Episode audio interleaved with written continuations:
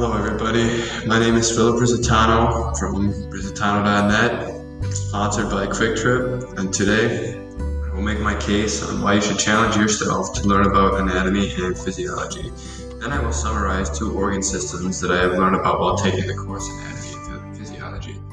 Today I will be joined by someone who graduated with their Master's in Anatomy from Duke University, Dr. Caiden J. Lecce. So let's start simple. I would say anatomy is simply the study of bodily structures within mainly humans but also animals. The study happens through dissection, uh, separation of parts, where you learn about individual body parts. Caiden, how would you describe the study of physiology?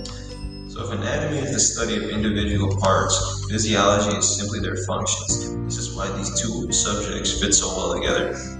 Example is anatomy being able to name the separate parts of the brain, while physiology would be simply identifying what each part does.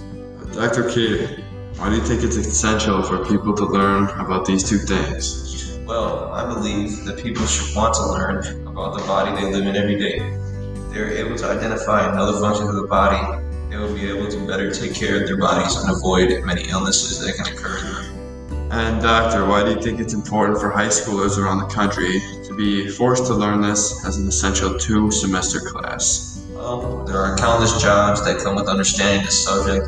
It is crucial for understanding all medical degrees.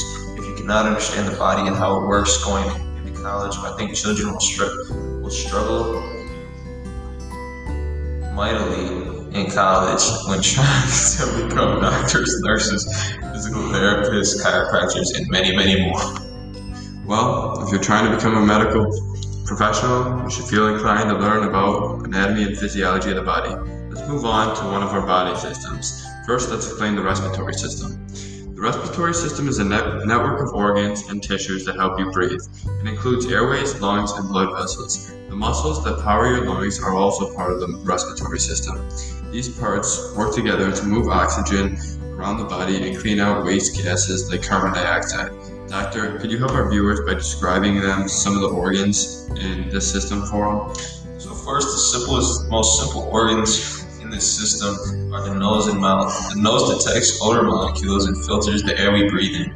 More importantly, is the primary source of breathing in air.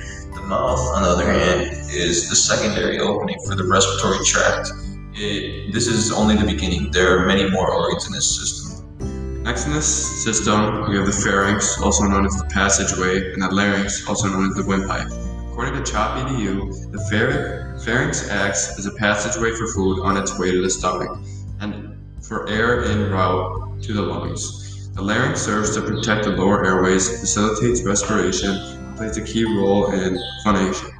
Doctor, why don't you describe the large airways and the most known organ in the system, the lungs?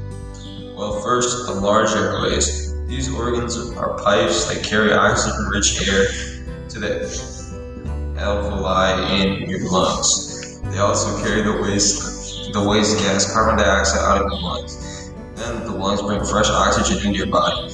They remove the carbon dioxide and other waste, other waste gases that your body doesn't need.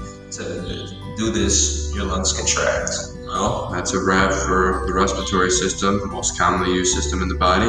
Next, we'll, we will move on to the male reproductive system. Caiden, how would you describe the male reproductive system? The reproductive system, simply put, is responsible for sexual function. Okay, some organs in this system include the penis, scrotum, epididymis, vas deferens, prostate, and vesicles. We will be describing two of these at a time, like we did with the respiratory system. So, first, the main sexual organ, the penis. According to medicine.net, it is simply the external sexual organ that transports the sperm. Second, the scrotum. This organ is simply a pouch of skin containing the testicles to produce sperm and testosterone. Doctor, hold on.